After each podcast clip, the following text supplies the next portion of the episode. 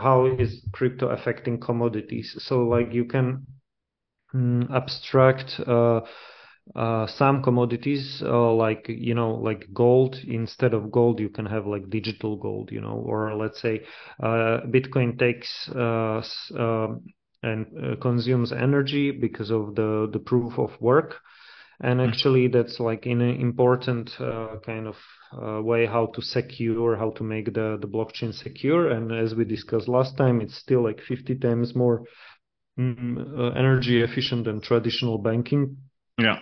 Because you are abstracting all these like infrastructure, like the ATMs, cash, the bank tellers, the buildings where the bank has to reside, and this is like before abstracting it even like further, or like adding like other kind of important infrastructure pieces of the current like banking system or financial system, which is like you know, it can be summarized in a way that the fiat money is backed by men with guns.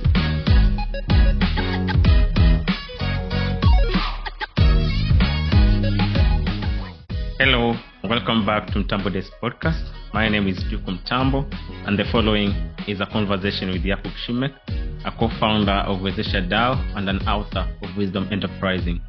In today's episode, I'll be talking with Jakub Shimek about his article, Community, Cryptography, and Commodity, under the second season of Daily Balajism series. And now, dear friends, here is Jakub Shimek. Jakub, thank you for joining me again at Mtambo Desk Podcast.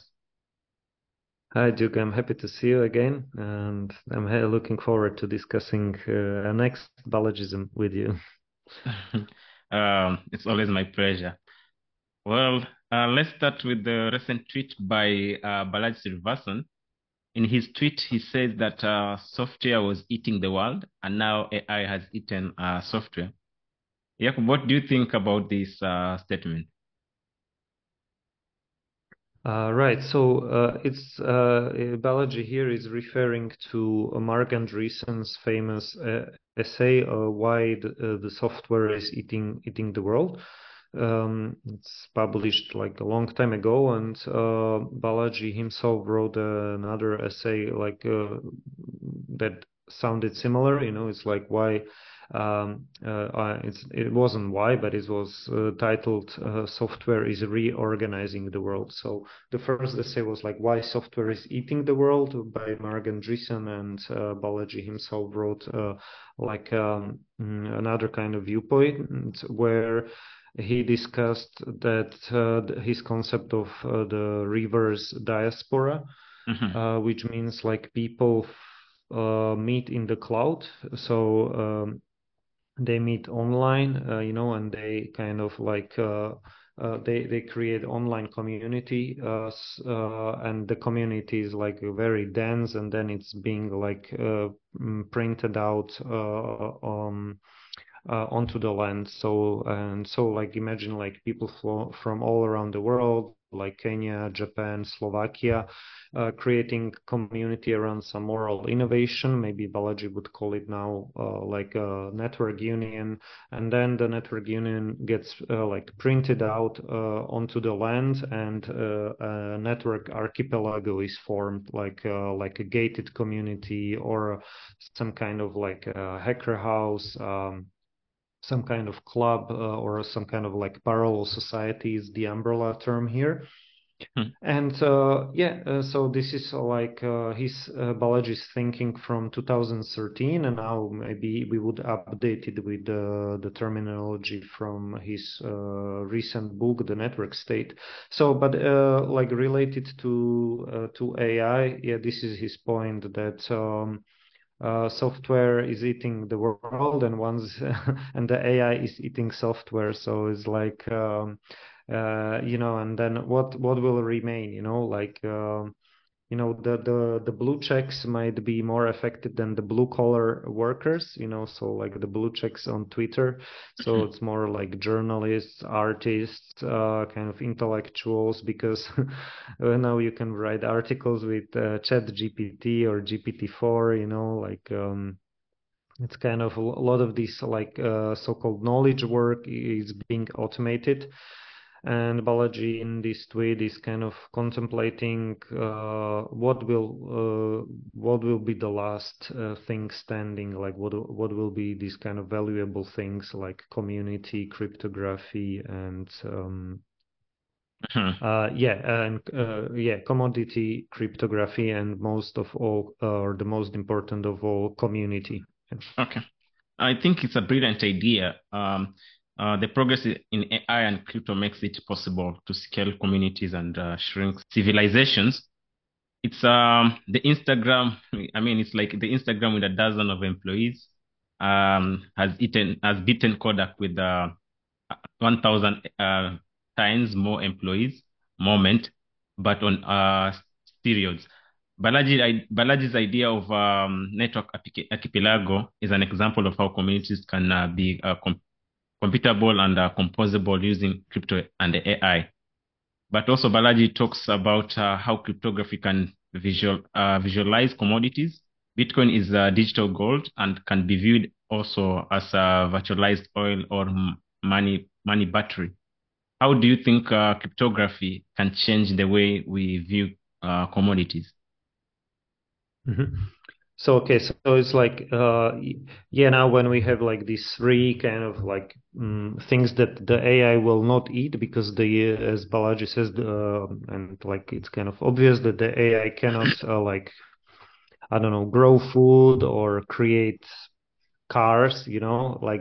I mean, okay, of course, the improvement in AI will translate into robotics, in a couple of years, robotics is already quite advanced, but the things that are easy for us are difficult for robots, to open a door handle is very difficult, So, but of course, also this recent progress in artificial intelligence will get translated into robotics, but it takes 3 years. But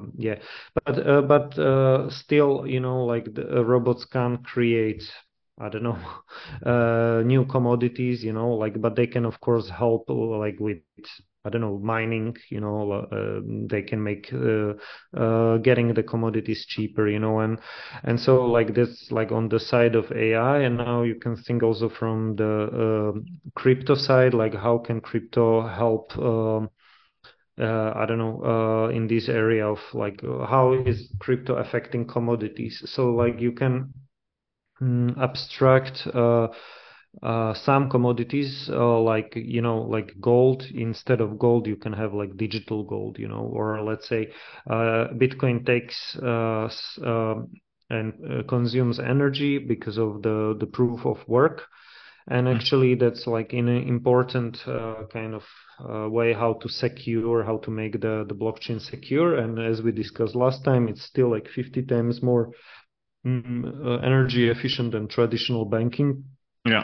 Because you are abstracting all these infrastructure, the ATMs, cash, the bank tellers, the buildings where the bank has to reside, and this is before abstracting it even further, or adding other kind of important infrastructure pieces of the current banking system or financial system, which is it can be summarized in a way that the fiat money is backed by men with guns, so it's you need all these aircraft carriers and all these very expensive military equipment to protect the dollar, or the petrodollar. So calculating all the military or anything, just focusing on banking, transactions, or handling cash, ATMs, it's 50x. Improvement over traditional banking or TradFi. And if you add layer 2, Lightning, if you consider Lightning, it's million times, it's million-fold improvement. So okay, so this is definitely an improvement here over over fiat money or fiat. But also thinking about or considering some commodities, you know, like you have gold, and then gold was defeated by the state during the FDR era, as we discussed also before. There was this gold seizure bill in the 1930s. So now Bitcoin wasn't yet defeated, and you know the Chinese wanted to defeat it, and they failed so far at it, you know. So okay, you have digital gold, so like that's another kind of like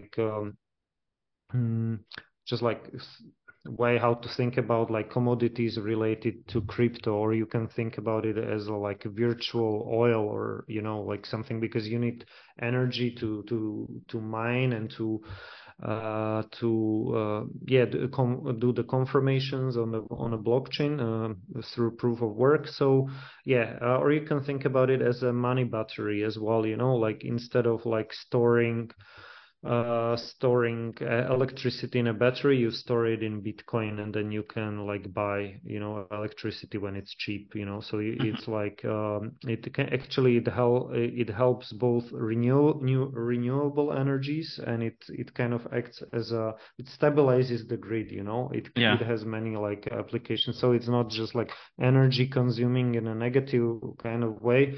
But it's, even if it was just like energy consuming, it's like important for the proof of work algorithm, and it's very important because it's and there is also like this novel theory of like how Bitcoin is a projection of power, and how even the nation states will be kind of, instead of using violence against each other, they will like compete through Bitcoin. And through it kind of uses the electric grid, like decentralized electric grid, as a kind of way to project power, you know, like across the globe. So you can conceptualize Bitcoin or crypto more general in many ways, like looking like in connection with commodities, you know. And you can do the same with community, you know. So like, but I think these things like community, cryptography, and commodity as the things that will not be disrupted by AI or will be disrupted last. It's like a nice, good frame by Balaji. And you can kind of then use it to brainstorm or to think about like some implications like connected to crypto, how crypto and AI, let's say, can support community building. That's like another question. Well, very interesting. Balaji also discusses the hypothetical scenario where AI can help China make a pencil, in quotes, meaning that AI can improve and scale central planning. Do you think technology can make previously unviable solutions or ideologies viable? I think that's like the general point, like also Balaji, that there are many like noble ideas that are like here with us since the beginning of the humanity, since the dawn of humanity. But like what makes them viable is it's technology, you know, like I don't know, let's say like if you do some like international transfer of money, it's not viable, let's say, to send like 10 euros or like 1,000 bob, you know, like 1,000 shillings from Kenya to Slovakia through traditional banking, because the fees are like 3,000 bob, you know, or something. So it's like Bitcoin Lightning, it's very viable, you know. And as we discussed, this is like the digitally native solution. And let's say if you use like Transferwise, then it's like the scanner version. And the scanner version is not as reliable because one day it works like within seconds, and the next day it works like it takes 2 days to process. So you can't like rely on it, because it's really it gives you an impression of the ease, the easiness of use as Bitcoin Lightning, but it's actually not. You know, it relies on the traditional banking system. It's just like so this is like now it's called Wise, you know, TransferWise before. It's a good company, but it's still this kind of version stage, like Revolut or Robinhood, you know, like these kind of companies. But with Bitcoin Lightning, you have the digitally native solution here. Yeah. Okay. Yeah. And sorry. And the pencil. Okay. So Balaji talks about like the China. It's like a short kind of essay within his book that discusses kind of a controversial idea, maybe not, but it's just like that.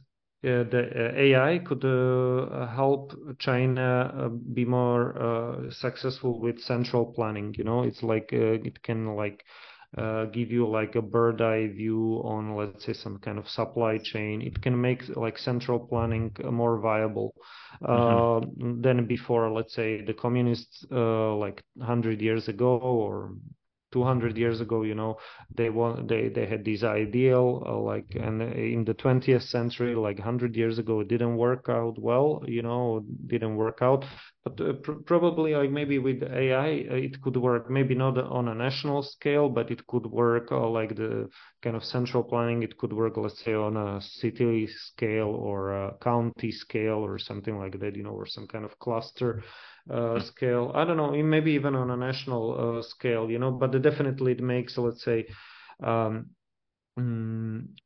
it has some negative implications. Of course, it makes like surveillance easier, surveillance of population. But let's say it could make also like industrialization or industrial policy or kind of industrial or business intelligence easier to obtain and to so the central planning might become viable, and so it kind of that China would be able to make a pencil by itself, you know. It's just like because they would get like the god's eye view or the bird's eye view on the whole like supply chain, on all the transactions of various entities, companies. So that's like using AI for like one purpose, like more of a centralization or scaling some ideas like socialism or communism. Like, let's say Taleb says like, okay, these ideas work, like, let's say, but communism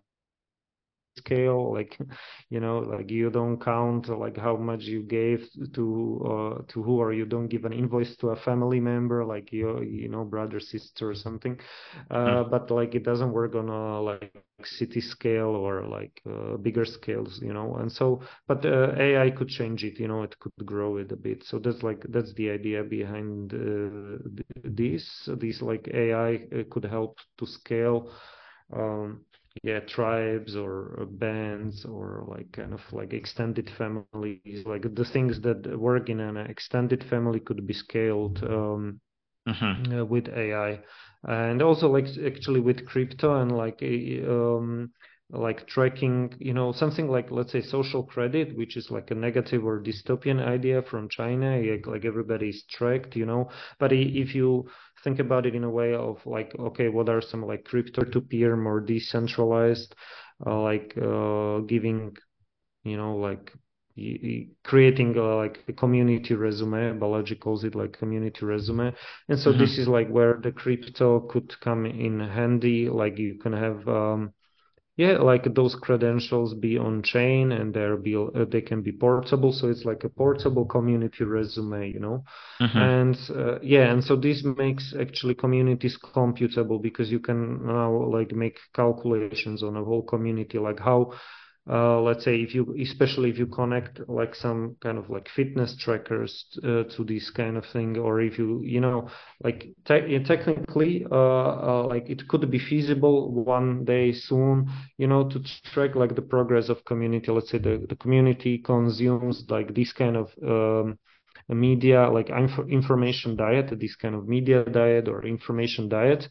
And the community gets like more skills, gets healthier, maybe happier, gets like more fit. Let's say then you can see like how many kilometers the community, like what's the average calories that the community burns, or how many kilometers do they do, like what do they run a week, you know, like what's the average or what's the median, how much, what is the income or wealth, you know, kind of thing. Yeah. Like, and they can disclose like selectively, you know, it could be like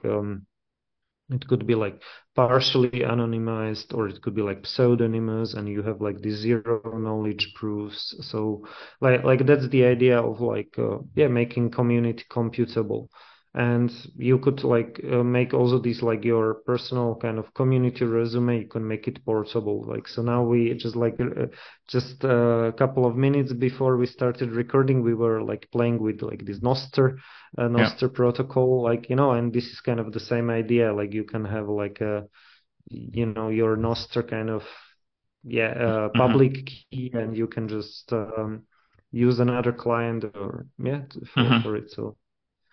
Okay, that's a great perspective. Lastly, as we wind up this episode, Balaji thinks that AI, crypto, and social are the three most important technologies today.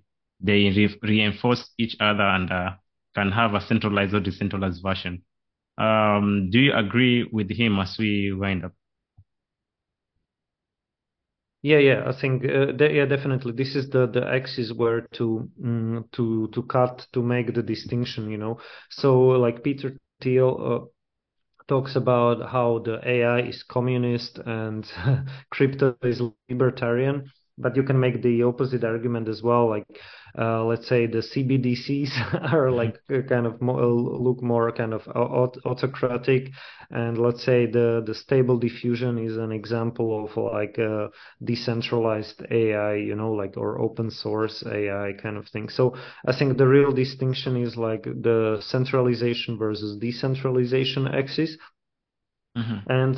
And also the Balaji would add maybe re-centralization, and this means like if you have a high trust society, you can actually allow for centralization. So it's like it's like, let's say you trust these guys who are operating this social media company, and so you can, or this community, I don't know, platform, group chat or something, and then you can delegate actually their, like, let's say your kind of like, you can delegate the access, you know, even like really technically, like I was trying like, like with the Nostr, there is this Minds.com, and you can delegate you put your like public and private key, and then there is some kind of delegation token, and I still didn't test it if it works like in reality well, but you kind of delegate it, and then they post it on your behalf, you know, so you post in Minds, but it's also being posted on Nostr.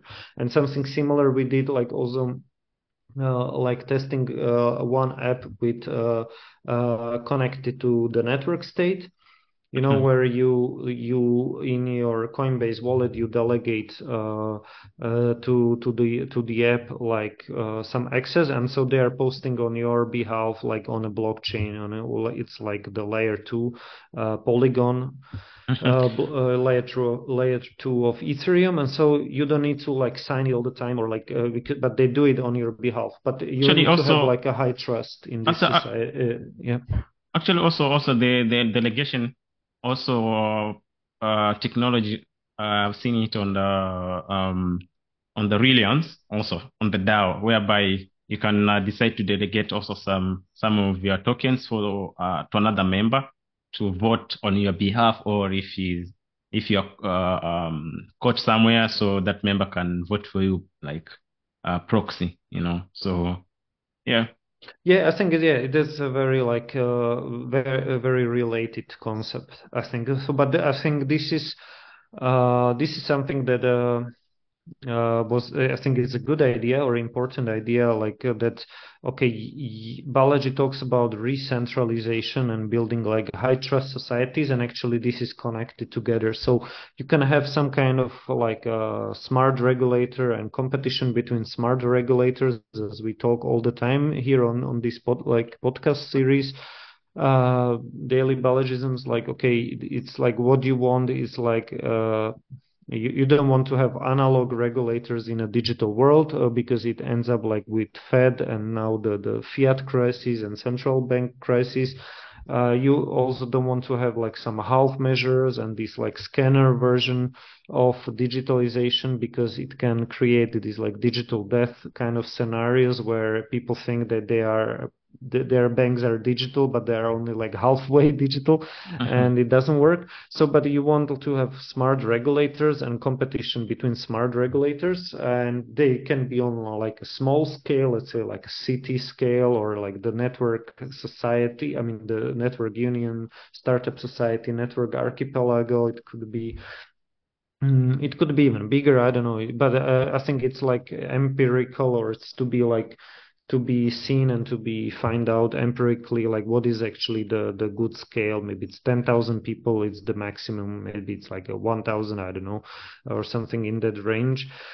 But anyhow, but you can have, if you have like high trust society or platform or application, and you like believe in the founder, then you can delegate your access. That's right. You know, like when we were testing these, the network state app, like it's like, okay, I trust people around the developers, and I was like, okay, yeah, let's delegate some access, and so then now they can bridge, let's say, Discord to that app and to was it like OpenSea or something, and they can create like they can award badges, NFTs and stuff like that. So I mean, it's maybe sounds like trivial, but I think that the core concept here is like, yeah, this. If the trust is low, and if the current, like let's say, establishment betrays your trust, and they are not like good stewards of public resources, or they like bankrupt the economy. So then you do like Martin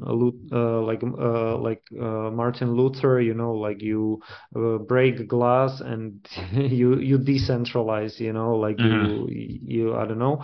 That's also how Balaji talks about it. Like it's like decentralization is like some kind of like emergency button or something like that. Yeah. You know, when the trust is lost, but what you want at the end, you don't want to have some kind of crypto anarchy only or something like that. So Balaji talks like about how crypto anarchy is better than just anarchy, or anarcho tyranny is another kind of concept he talks about a lot, where you pay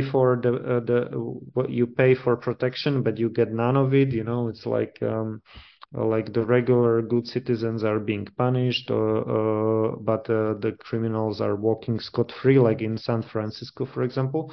But what you want is some kind of like re-centralization, like sufficiently decentralized kind of effectively decentralized kind of system or society, and you need high levels of trust for it. So I think that's the one of the main points here as well.